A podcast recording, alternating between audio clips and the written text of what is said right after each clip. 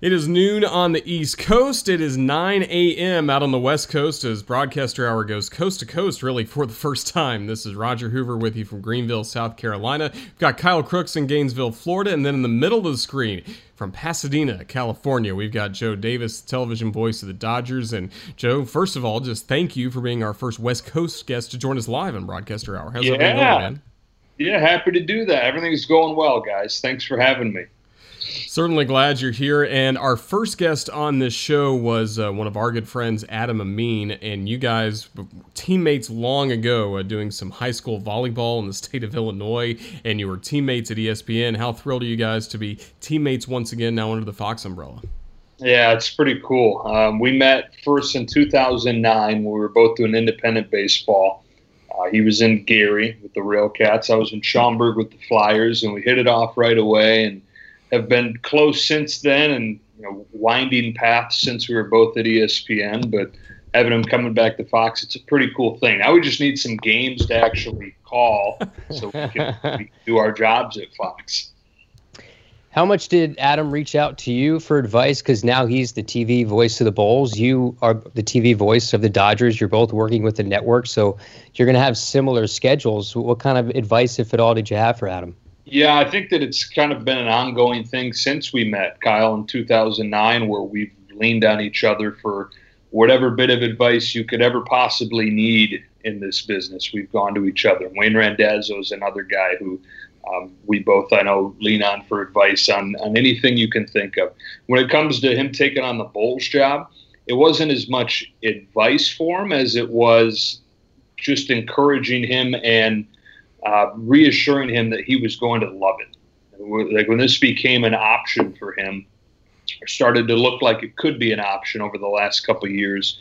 That's what I tried to hammer home with him was like, look, I, I know you, you, you think you probably like it. It'd be cool to add a team gig to the national stuff, but let me assure you, you are going to love it. Because I didn't know. I was doing the national stuff before I took on the Dodger job, and I wasn't going to take on a local job unless it was the right situation and perfect situation. And I wasn't looking for one.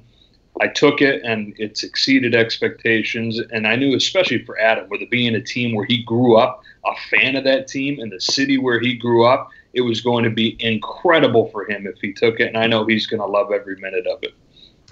Let's get to you and your career arc because you start uh, at Beloit College playing football and also broadcasting. What was it like balancing those two worlds? And in a way, because I went to, I didn't go to a broadcast powerhouse. I also went to a Division three school. And Joe, in a way, can't you kind of take a monopoly on all of the broadcast opportunities because there's not a ton of competition to get on the air? Yeah, that's exactly right. And uh, you know, I remember sitting down with my advisor first couple weeks that I was there the freshmen all come early at Beloit, uh, and sat down and you're not paired off with an advisor based on what major you're going into or uh, what you want to do. It's you're just you're siphoned to whoever randomly they put you with. And mine was an old physics professor who was also a world class trumpet player.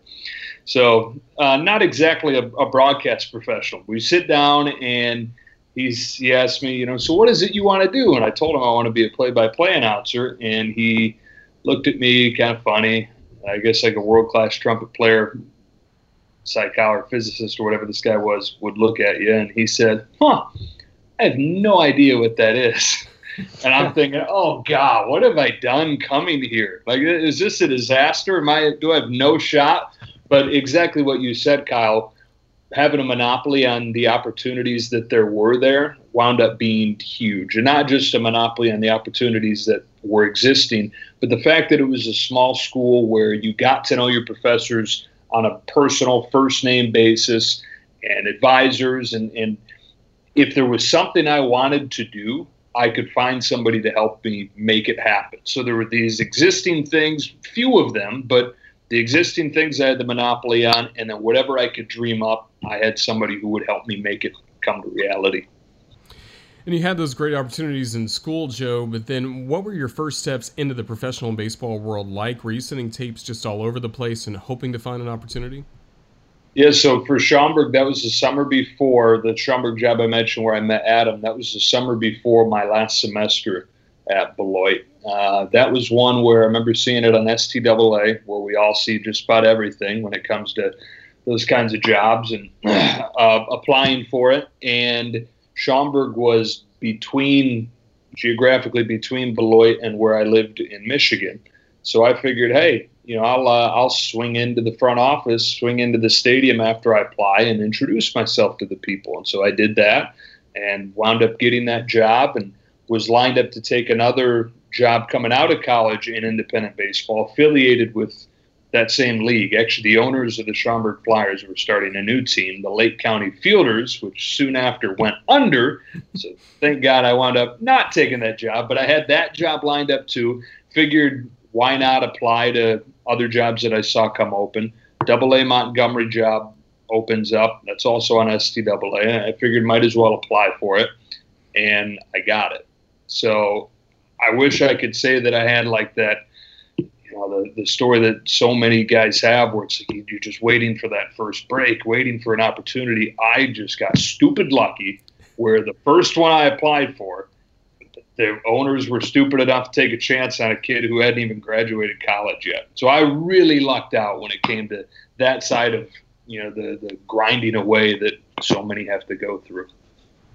And that's where I first met you when you were in the voice of the Biscuits. I was with the Tennessee Smokies and then later the Jacksonville Suns. And uh, the Southern League can be quite a grind. You have 140 games in about 150 days, and you were able to do it for three seasons. Just what did you take the most from your Southern League time? You know, it's just the, the chance to do it every day. And it doesn't matter if there's nobody listening, relatively nobody listening to these minor league games for us, we love it, right? We we love that we get to go to the park and be the voice of a team. It didn't matter one bit to me that it was minor league baseball and relatively there's nobody listening. It was amazing that I was getting to talk about baseball and get paid for it. And it was amazing that every single day, like you said, 140 times in 150 days, it was an opportunity to get on the air and practice and get better. And because nobody was listening, to make mistakes that weren't going to get you canned and to try things around as far as uh, excited levels and different verbs and different descriptors um, that you may not be able to get away with trying out. It was like a proving ground almost for myself uh, before I got into a more high exposure place where I couldn't do those kinds of things. Joe, how much on a nightly basis were you listening back to to full games? You know, 140 games slate where you know it, most of it you're solo. So th- you're going to make mistakes and sometimes you don't hear those mistakes while you're doing them. How much on a nightly basis was it part of your regimen to, to listen back and critique yourself? Yeah i really obsessed over it. And i guess i had the time to obsess over it because the biscuits had me back in the office at like 9 a.m even though these games are 7 p.m each night that's kind of what minor league baseball is. You work around the clock to not make much money. I didn't have a ton to do once I got there. I had game notes that I had to do. I didn't sell. Some broadcasters in the minor leagues have to sell. I didn't have to do that. So I had some time where I could go back and listen to the entire thing.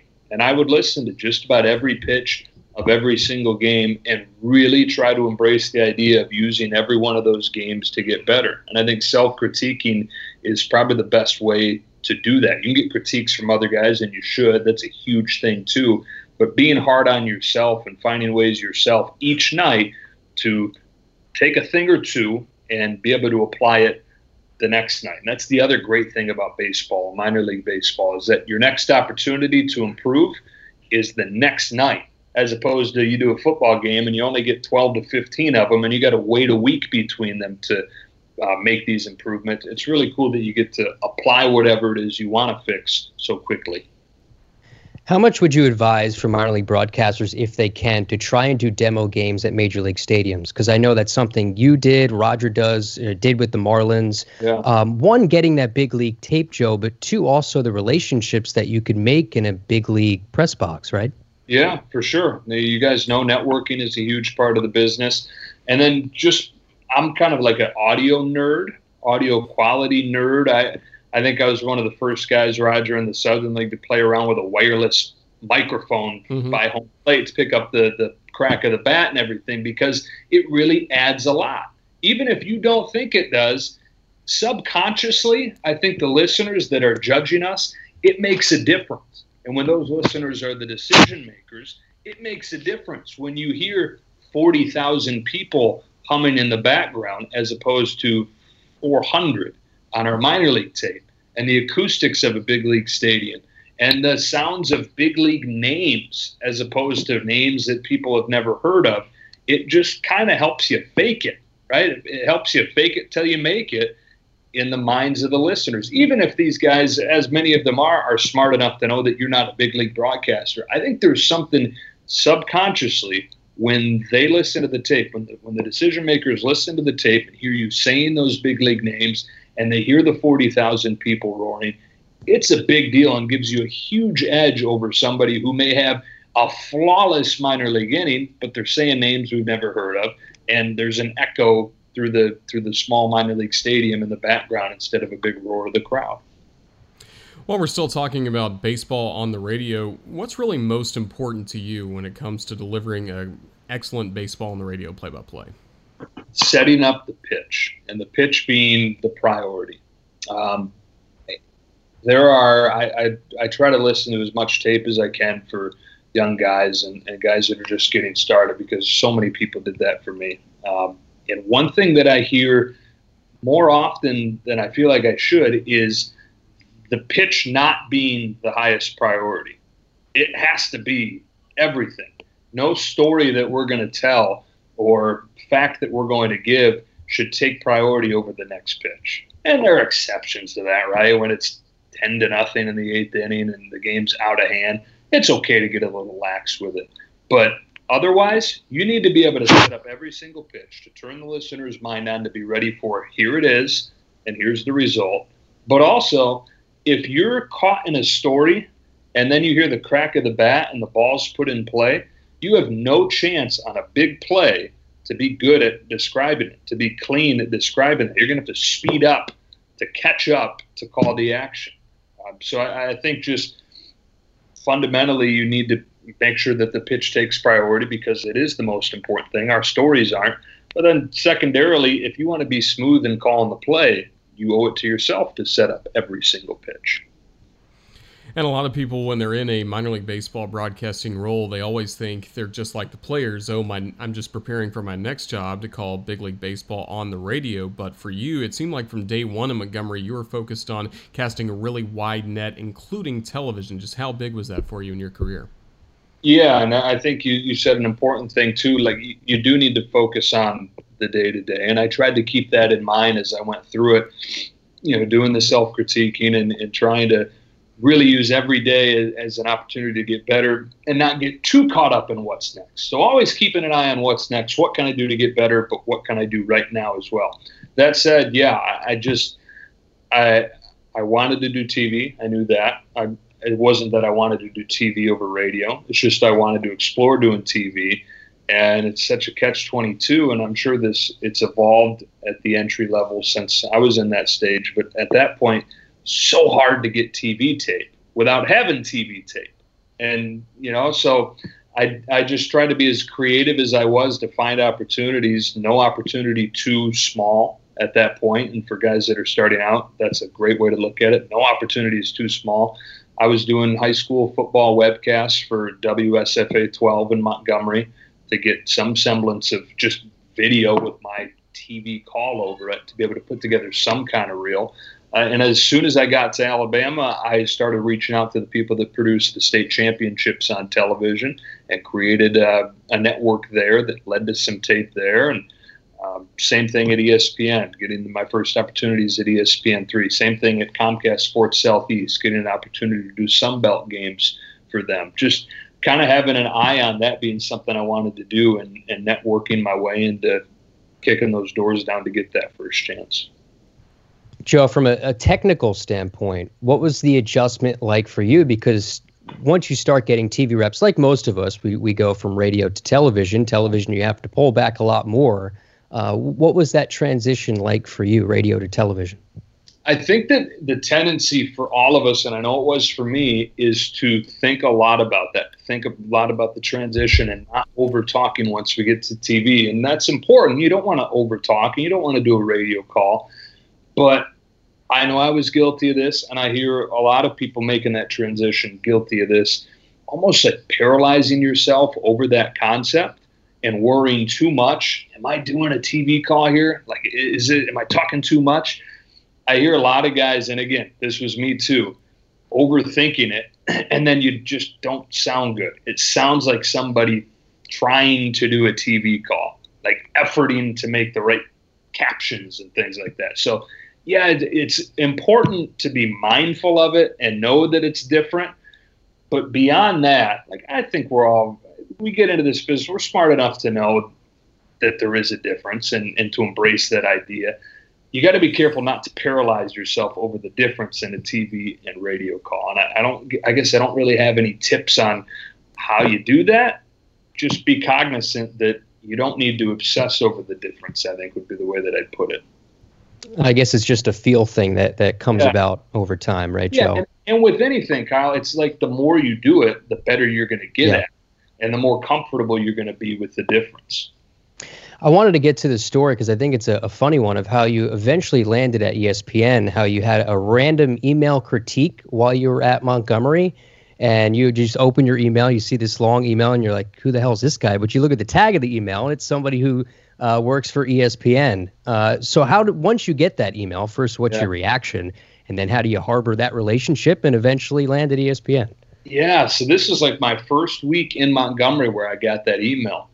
Um, and my reaction changes. I'm reading through the email, and thinking like, "Who, like you said, who the hell is this dude telling me how to do my job?" You know, I've only been on the job for a week. Who is this guy? Then you get to the bottom of the email and you see ESPN. And it's like, "Huh, okay." So his name's Dan Quinn. He wasn't anybody that like, was could hire me or cared to hire me or cared anything about talent acquisition from ESPN's perspective. But he was a big baseball fan and became a big Montgomery Biscuits fan and I didn't look at it right away as how can this guy help me necessarily. We kind of became friends from him listening each night and back to the idea of not knowing how many people are listening when you're doing minor league games. To know Dan Quinn was listening was pretty cool, and so you develop this relationship, and uh, it didn't matter where he worked. I just knew that there was there were ears out there listening. Uh, after about a year, it came up in conversation. I, I think what had happened was he said he could help me book some cool guests for our pregame show. Um, so I said, yeah, like I, th- okay, that, that wasn't necessarily a priority for me at that point. So in conversation, I said, I don't know, um, that would be great, but like, could you, any chance you could introduce me to somebody at ESPNU or ESPN3, just make a connection there? And he said, it was something along the lines of like, surprise that I wanted that, but of course, why didn't you ask earlier? Okay. So he made an introduction to Mike Moore in Charlotte, uh, was at ESPNU at the time, and yeah, that that led to the next thing, which led to the next thing, and drove to Charlotte on the way to do a series at Carolina.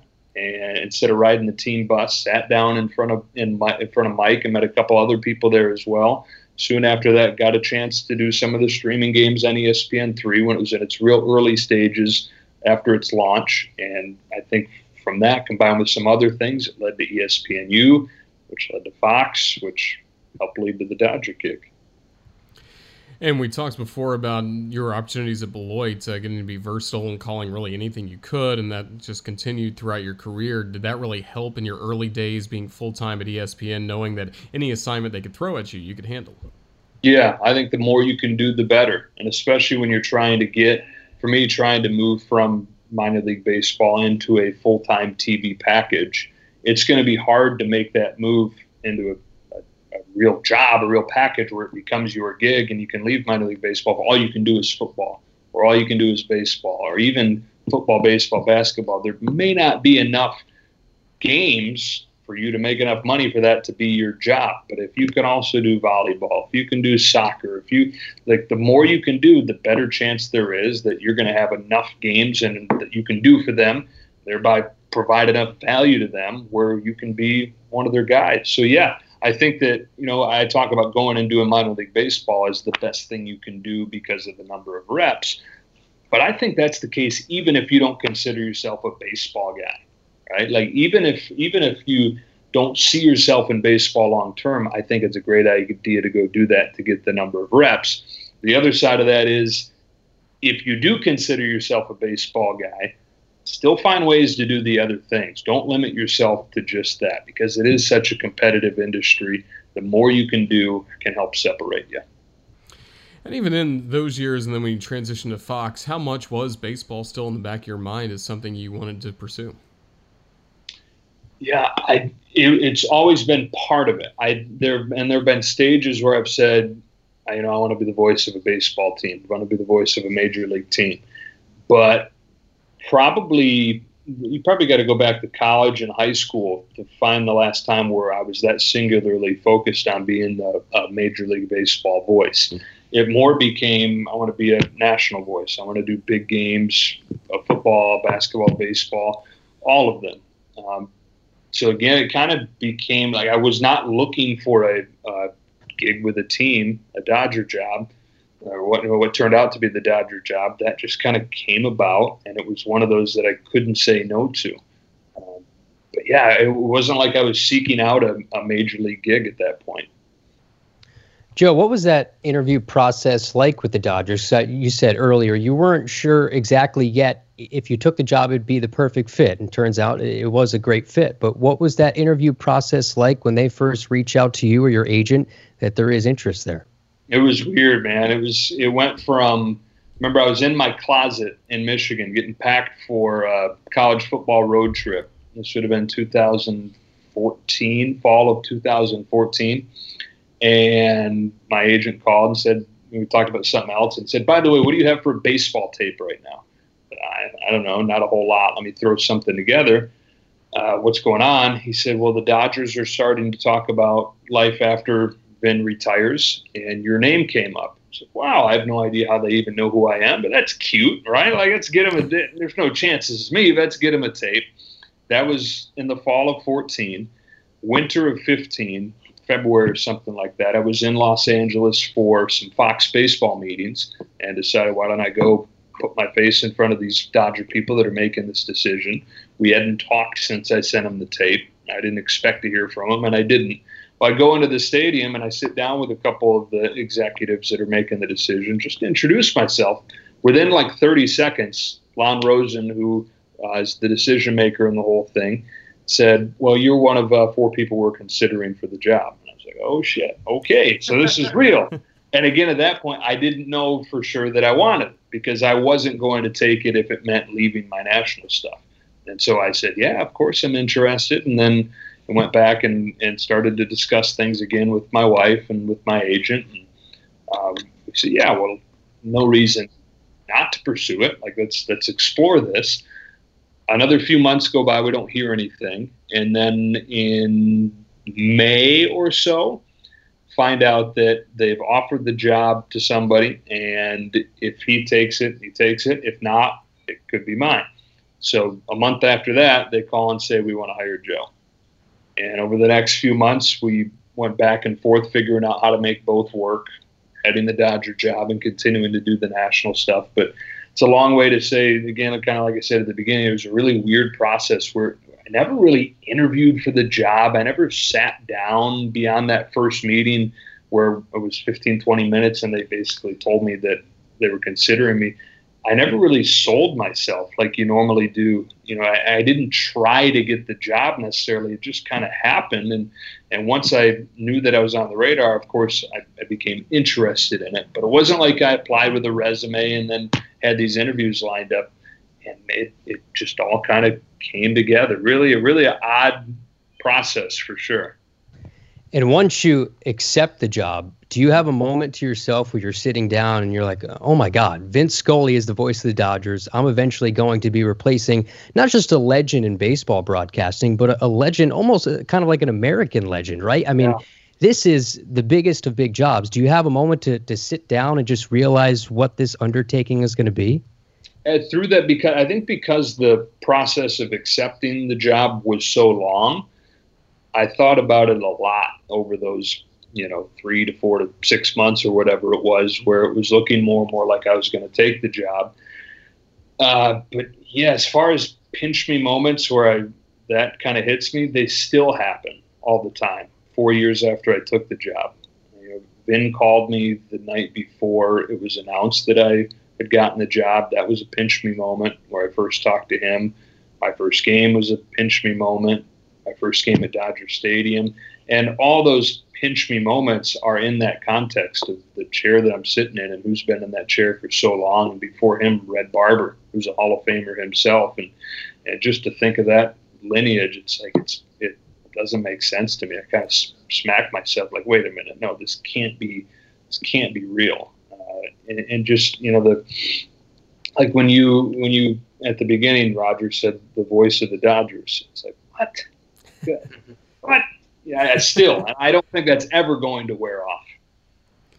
Well, that's certainly good. And for you as well, you know, you know the lineage, you know the history of broadcasting, you know all the bios of Scully, Barber, all of that when you do have your first moments in that job and even the year you were calling 50 to 60 games how do you keep kind of an inner calm during all of this? And i'm sure that really helped you in some of your first big espn assignments as well knowing you're on a national stage so early in your career. How do you have that inner calm that you deliver the perfect play-by-play you want to?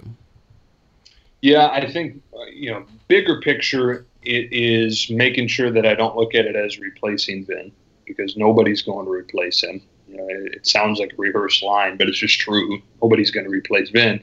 I think you're setting yourself up for failure if you go into it trying to. And I think you're setting yourself up for failure if you go into it thinking too much about it. For me, it's what made it so special. It's what made it a position I couldn't turn down. But I knew that if I was going to have a chance to succeed in it, I couldn't try to be him. I, I just had to kind of allow myself to be myself. So, big picture, that's it when you get into the the moments themselves within the games, how do you remain cool and deliver, like you said, the play by play that you want to?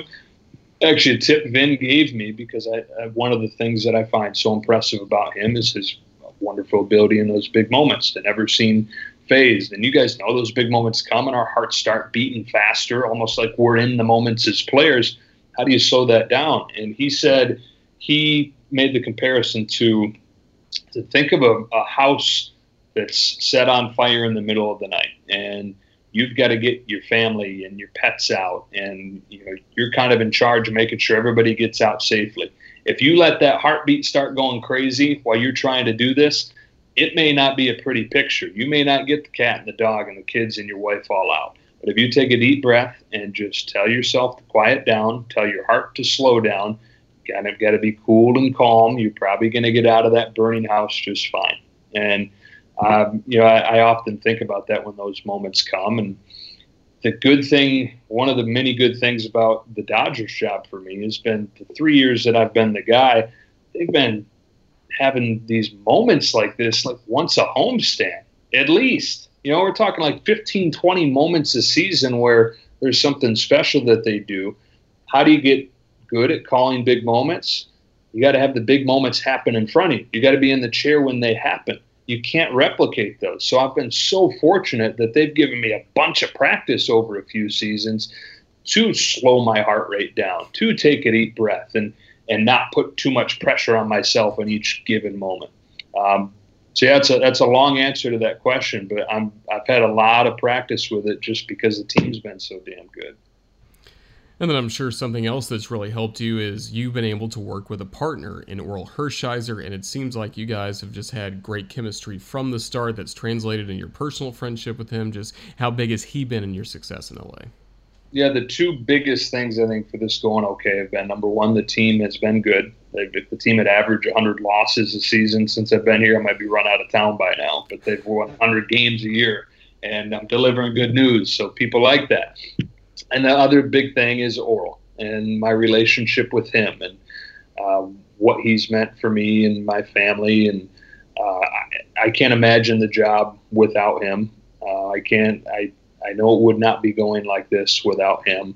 And you mentioned like the personal side of it. That's the biggest thing. I don't think that you can be really good together on the air if you aren't at least okay together off the air and we're beyond that. You know, we really are best buddies, and I owe a ton to him. I owe a, a, big, big part of how this is going to him. Joe, what's the biggest thing that you're trying to get out of your analyst? Say because you and her, uh, or Hershiser, you guys have a great relationship, but say you're you're working with somebody new at at mm-hmm. Fox. when you're working with somebody for the first time, how do you what what's the key to trying prying something out of them that that is important for the broadcast? Yeah, it's difficult and it's important. And with the national stuff, you often work with new people and different people all the time. I think that it's different for every guy. I think like coaches would tell you that about the players. You don't coach your entire team the same way. Each guy that you coach has a different way that they accept feedback and that, that you know, you're going to get to them. Not that you're coaching the analysts, but in trying to make them their best, everybody's going to require, I think, different things. And how do you know what those things are when you're meeting these people and going to work with them? Well, I think it's important to develop this off the air before you go on the air. You find out about this person, you have a conversation with this person, whether it's, you know, I think the more conversation you can have, the better, but sit down and have dinner with them or have breakfast with them and just develop a, a personal comfort that allows you to be comfortable chatting because that ultimately go on the air, that's what it is. That's the basis of it. That's the, the, the foundation that you've got to have and then you start peeling back the more specific broadcast layers. What do you like in a play-by-play guy? You know, what do you specifically for this game? Where do you want to go? Where do you see this going? What do you want to be teed up on? What can I get you to early in the game to make you comfortable? You know, especially guys that are just starting out in the business. I really always want to know that. Where do you want to go early? So I can get them into a groove and kind of off and run and get the ball rolling on things so they get comfortable going into the game. But the the big thing is, I think, realizing that everybody's going to be a little bit different and finding a way to to make it comfortable based on what their preferences are. In a way, do you need to have a similar relationship with producers and directors because you have that constant communication and you almost need to be on the same wavelength to make a broadcast work? Do, do you make sure that you covet those relationships with producers and directors? I don't know how much they change throughout the year for you, especially with Fox, but I'm sure that's important too.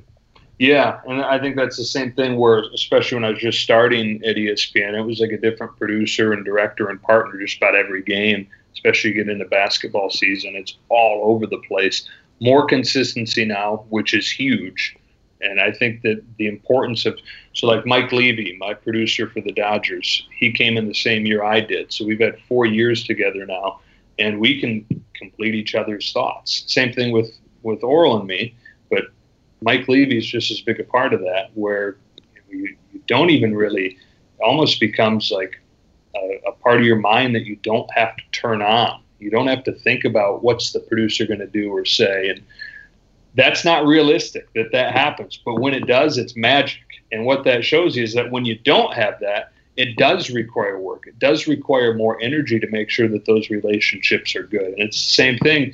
I think you nailed it, Kyle. It's the same thing as with the partner. You need to have, on a personal, just human level, uh, comfort with the people that you're working with. And, and that requires when you're meeting these people for the first time and working with them for the first time, the first few times, going out of your way to make sure that that happens. That's not just going to come out of thin air. That requires some effort and it requires making it a priority.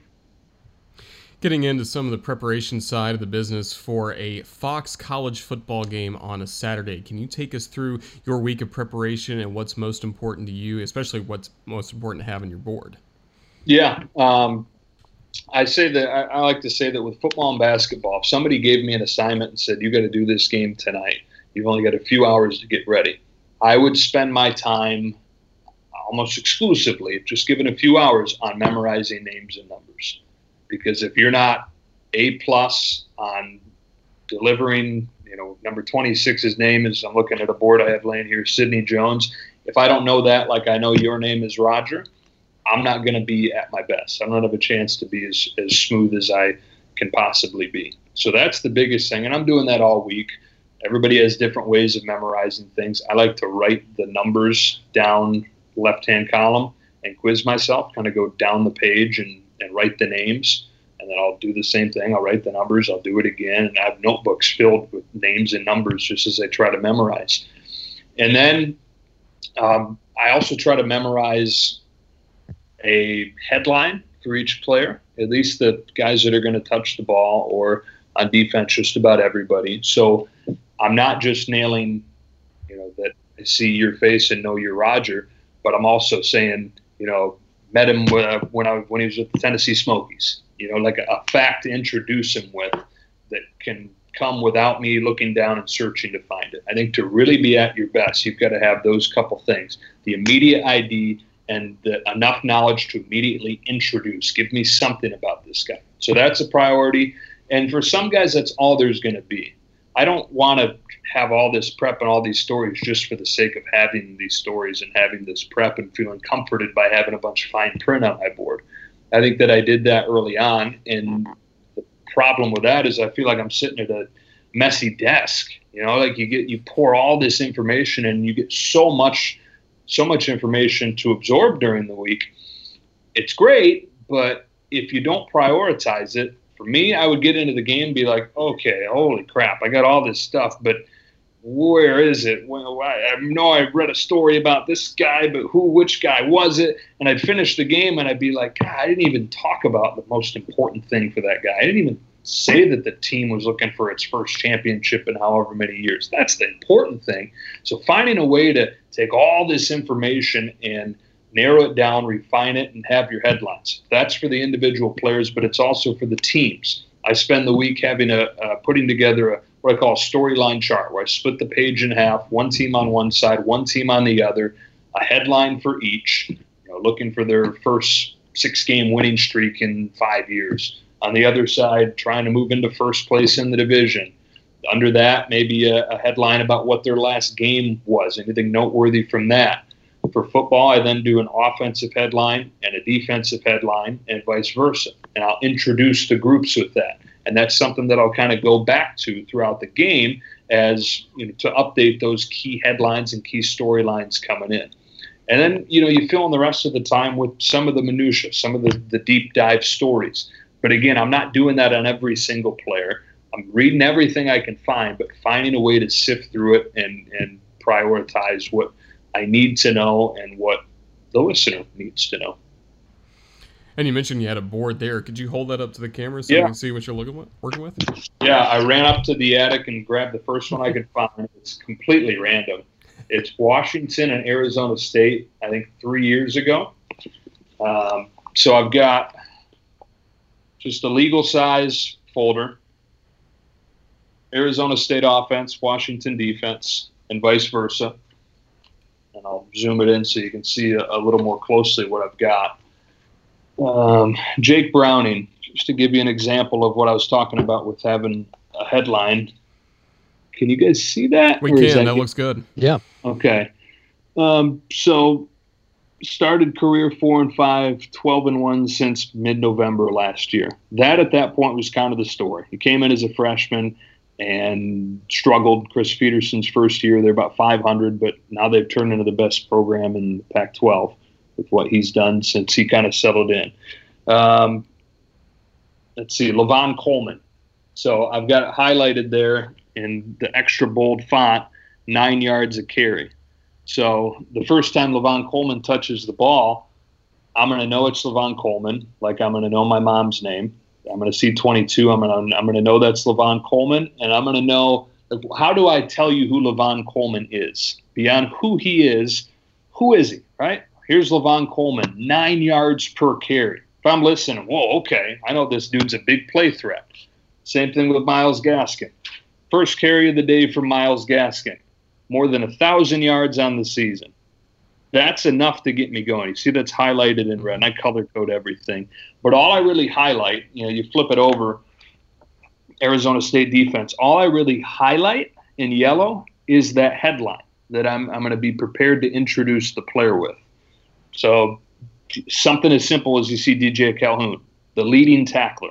I now know who DJ Calhoun is more or less. And as the game goes on, I'm going to get deeper into it. You know, I've got more detailed stories on the guys as you as you dive in deeper into the board. But just the ability to uh, to be able to introduce who the guy is, and that's the individual player side of it. Um, I've got stat categories. I highlight good ones in yellow, bad ones in blue. Um, little sections here on you know the the group as a whole this is the section I think that's probably evolved most for me through the years. That used to be filled with information about the unit, but I don't know. I, I, just found that that was like the messy desk syndrome. Do I need all that? I know it from reading it. Do I really need to have it all bogged down on here? Um, but again, it's still, I, I, haven't figured it out. I'm, I'm still trying to figure it out and still evolving the way I do it all the time. And when you want to also, when you have your coaches meetings and things like that, is there, are you putting that on your board? Or is that a separate yeah. area uh, where you're putting all that extra information? Yeah. So kind of the whole week, Kyle, for me goes into this board from the time that I get the two deeps on Sunday night or Monday morning or whenever I begin it, all my prep gets thrown into that board. And then the last thing I do is clean it up and prioritize. And that even in some cases involves deleting stuff that's just too much and that I, I know I don't need. It's overkill. Um, so, yeah, I, I've got my computer out during the coaches' meetings. Sometimes those are, we'll do a conference call with a visiting team during the week, like Wednesday. A lot of times we'll do them in their hotel on Friday when we get to the site. Pretty much always do the home team on site Friday morning. And I'm, I'm typing in notes, and it's still not real pretty yet as I'm typing those notes in.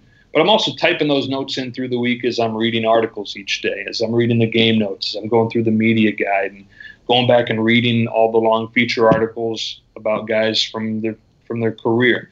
Uh, but yeah, right up until typically, say we have our last meeting Friday afternoon at two o'clock. Well, from three until dinner at seven, I'm really honing it all in, cleaning these boards up, exporting them to PDF, sending them off to get printed, and then the following morning before the game, uh, following afternoon, depending on what time of day the game is, I then do all this highlighting, which is kind of my last like sit down, take a deep breath, really focus and and start to get that game face on, get the mind in, in uh, correct position to be able to go through and highlight what's important.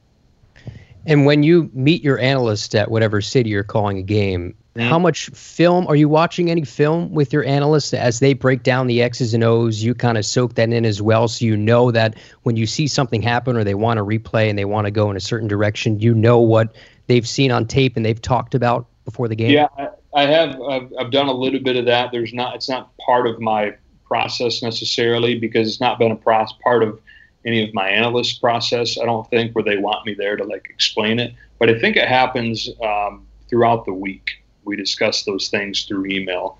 You know, so currently my partner is Brock Huard. He'll send me a clip or two that he finds as uh, important and, and, noteworthy, and I know that he's going to be focused. I know send that on Tuesday as he's breaking down films. It's kind of an ongoing conversation throughout the week. And along those lines as well, getting ready for a broadcast uh, with this football, you're always getting ready, you know, a week long preparation for a big game, a three hour, four hour broadcast. But in terms of your Dodgers work for baseball, it's every day. Sometimes there are quick turnarounds, but you're still putting on a three to four, sometimes even longer show in front of a huge audience. Just what's the production kind of meeting schedule like for the Dodgers day to day? How much you guys doing that during the season?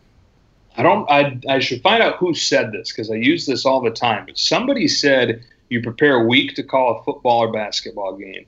You prepare your whole life to call a baseball game.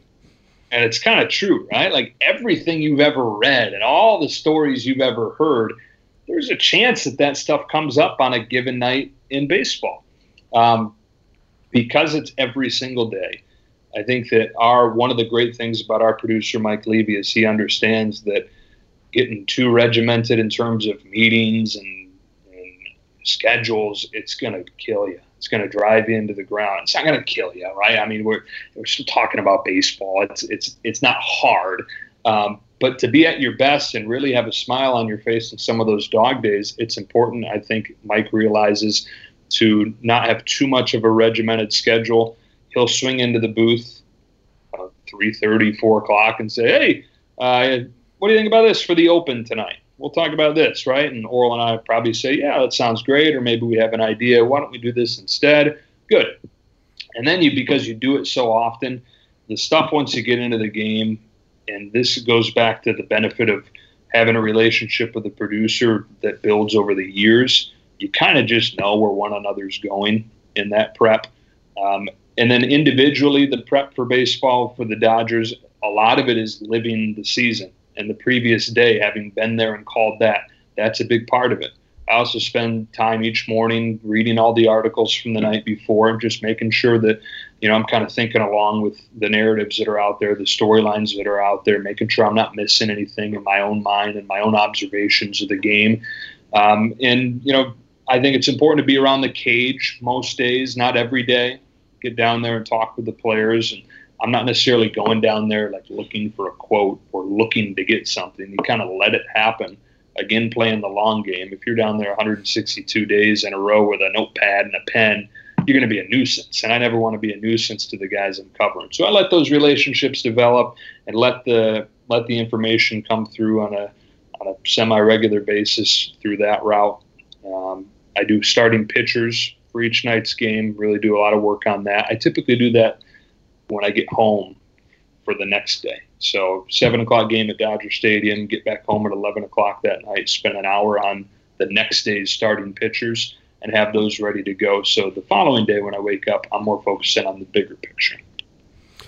Yeah, and that's where I was going to go next. Uh, for you, you know, we all, when we started in the minor leagues, everybody had the Bob Carpenter scorebook. Everyone was really focused on making that book as shined as much as it could be. I know I got in that trap a lot early on, but uh, for you, I know now you basically just keep score with what's printed out for the media, and then a lot of yep. your news and notes is all in your OneNote. Can you kind of take us through what's important yeah. you have in OneNote? Yeah, I have everything in OneNote. It's like my baseball brain in digital form. Um, I'm assured that so you, like, you can't back the thing up apparently, but I'm assured it's fine up in the cloud. My God, it better be because if that thing goes, I might quit. Um, so you're right. I, I, started scoring. I had a score book my first as as recently as my first year doing Dodger games, but starting in 17. Uh, or actually late in 16, I gave it a try. Went to just the score sheet that's produced in as, as standard across every major league press box. And it's it, I kind of looked at it as the first few games almost like jumping in the pool without floaties for the first time.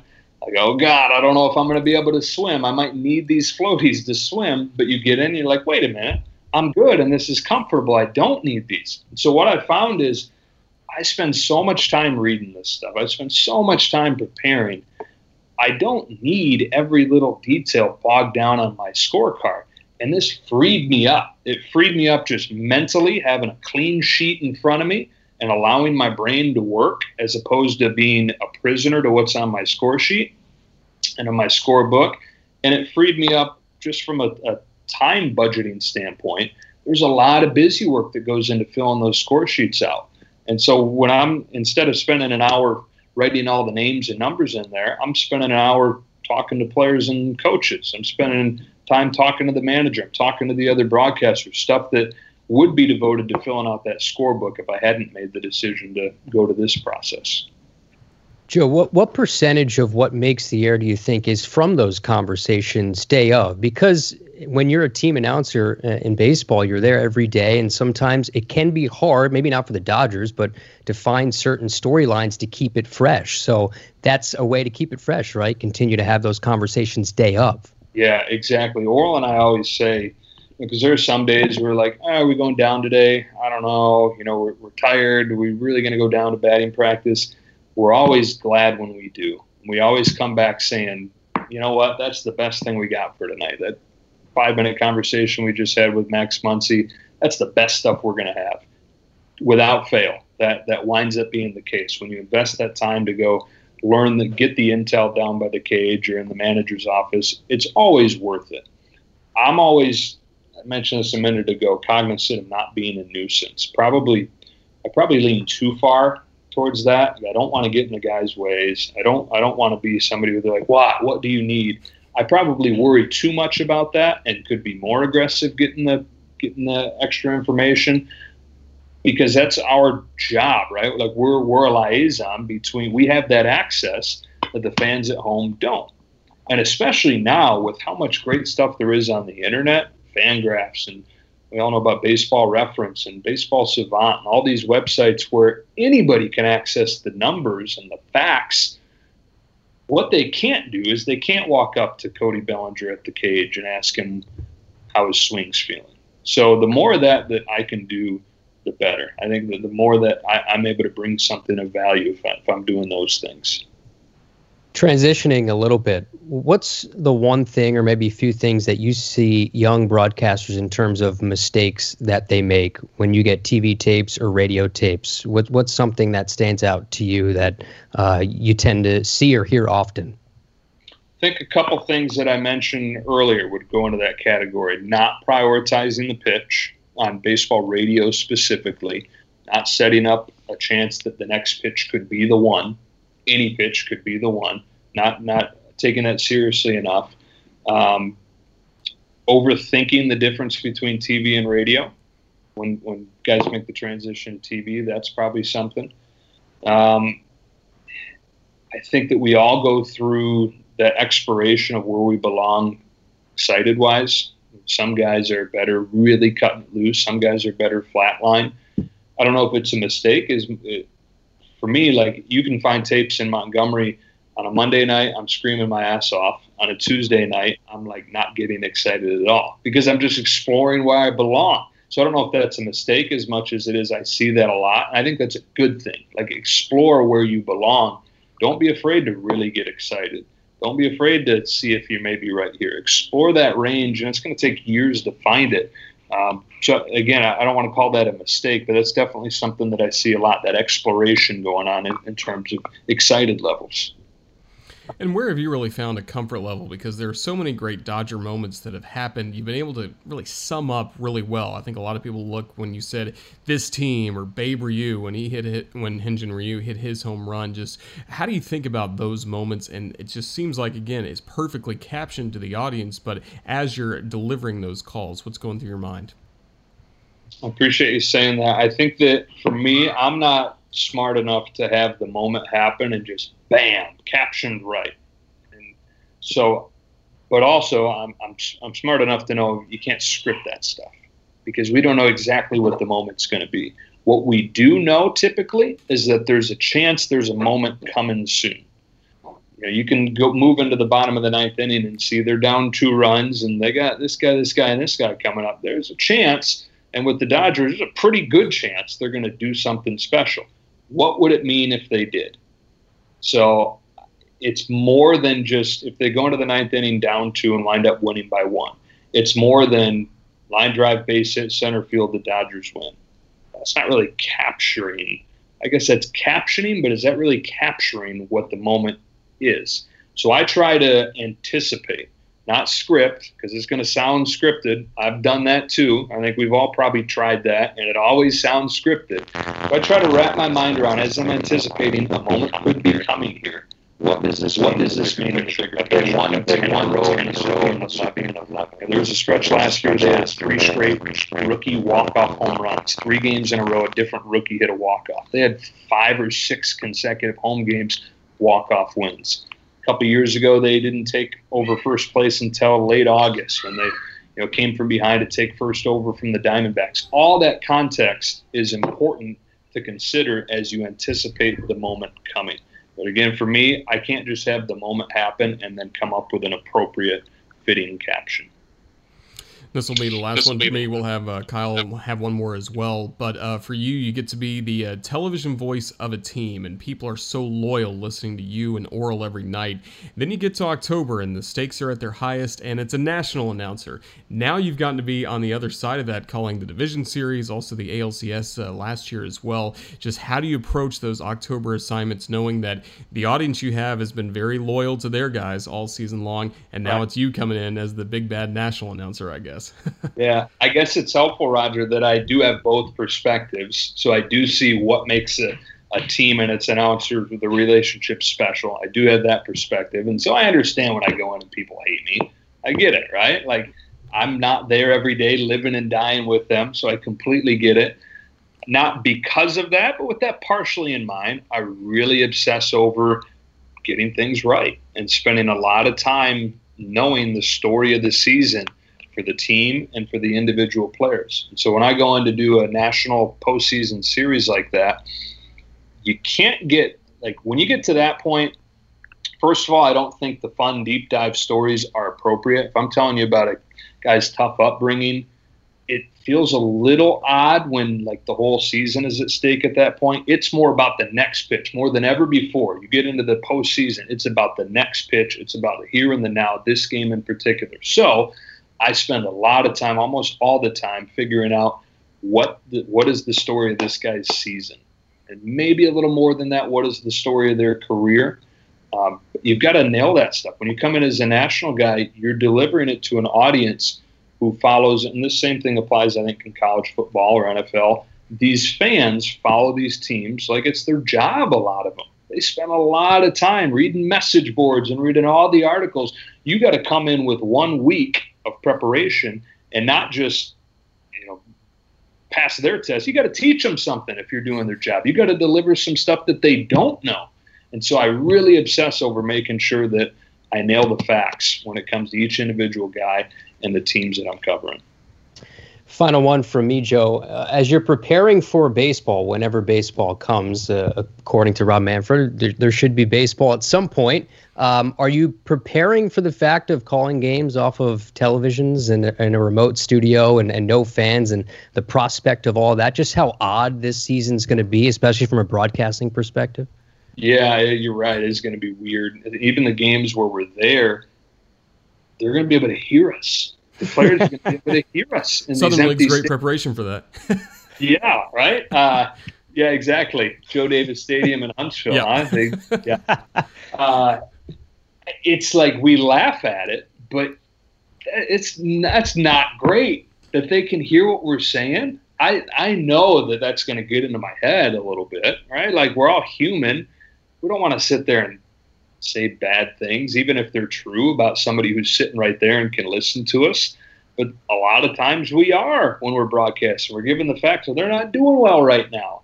If I'm sitting there saying, "Well, Mookie Betts is over his last 15," that's the that's the fact that I got to give you. But if he can hear that, that sucks, right? Like it's going to be that's going to be weirder and more difficult, I think, than than we're even really wrapping our minds around. And then the other part of that is calling games off monitors. I've never called baseball off monitors, but I don't think it's going to be easy. I've talked to John Sciambi a little bit about it. He's done a bunch of KBO games like that, and he confirmed a lot of the fears I have. How do you, with conviction, call a ball off of the bat when you're trying to find it on a monitor and you're basically at the you you have to trust the cameraman that he tracks you. You can't really watch the fielder to take you to the ball like you would in person. So there's going to be all kinds of unique challenges to this season. But anytime I start to get worked up about that, I just try to quickly remind myself it's better than nothing. Yeah, I think that this year is going to be unlike any other for the players, for the fans, for the coaches and managers, for us too. It is what it is. I think there's an amount of grace coming from the fans right now or there at least was before these negotiations went how they were. Anything is going to be better than nothing, and I think we have to kind of look at it like that from our perspective to call calling the games. Uh, I think Gary Thorne had a situation like that a couple of years ago when they played in that empty stadium. I think it was Orioles White Sox, where Adam Jones looked up and said, "Can you shut up, please?" or something, something along those lines. I think it's out there somewhere, but yeah, it, it is a possibility.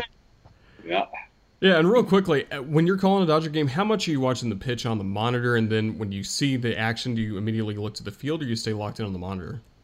Yeah, so Orel and I have our our setup. Be kind of hard to describe to you. See if I can do it with these couple coasters I have here. We have our monitors set up. It's going to be really hard from this angle, but like a V. So I, he's to my right, Fields down here. I have my monitor right here he has his monitor right here. So we kind of look at each other and at the monitors at the same time. Most people, the standard is I'm here with my monitor here. Orel is here with his monitor here. Well, how are you having a conversation if you're back to back? So, yeah, we, we have our monitors in the middle, so we're kind of facing each other to begin with. I watch the pitch on the monitor always is how, I mean, when you're sitting at home, you can tell it's a fastball on the outside corner. You're sitting anywhere in the stadium, you're guessing on that stuff. So I want to make sure that I have the same information the fan does. I'm going to get exposed if I'm trying to call pitches like that and consistently get that right. I call the pitch off the monitor, and as soon as the ball is put in play, my eyes go from here up to here to track the ball in play. Now, how that's going to work when I got monitors all over the place in a dark studio, we'll see. Could be ugly, but we're going to give it a shot. Well, we certainly look forward to the day that comes. I think everyone's just ready for baseball, ready for sports to come back, and I know you are as well. But Joe, we could talk to you for another three or four hours about all this, but thank you for all of your insights and your time today. This has really been a treat. Thank you so much, man. Thank you for having me, guys. My favorite thing, nerding out about broadcasting. So thanks for letting me do it. We Thanks, love it. Joe. That is Joe Davis of the Dodgers and Fox Sports. Thank you again for watching this week's edition of Broadcaster Hour.